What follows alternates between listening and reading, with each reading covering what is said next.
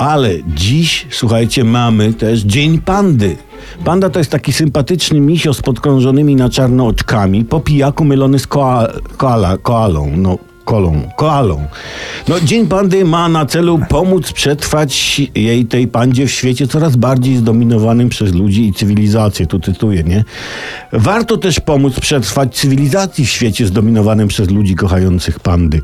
Z pandami jest taki problem, że te miśki są dość leniwe, no na polu przytulania w celu posiadania potomstwa.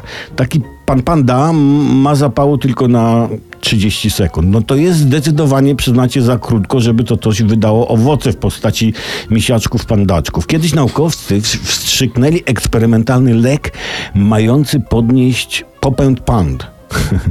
Bo powoli na te miłe zwierzątka przestawano mówić panda, zaczęto je, je nazywać pan nie da.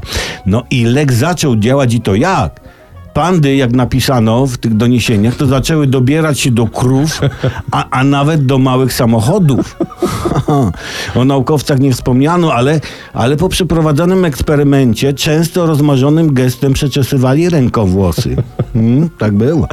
Należy oczywiście pandom pomagać, ale, ale żeby je szprycować, może najpierw lepiej by było zastosować metody naturalne, film jakiś puścić, na przykład Ostatnia Panda w Paryżu, jakąś muzykę nastrojową. Był w Polsce taki zespół Wanda i Panda, może Big Cyc, nie wiem, nie wiem. No.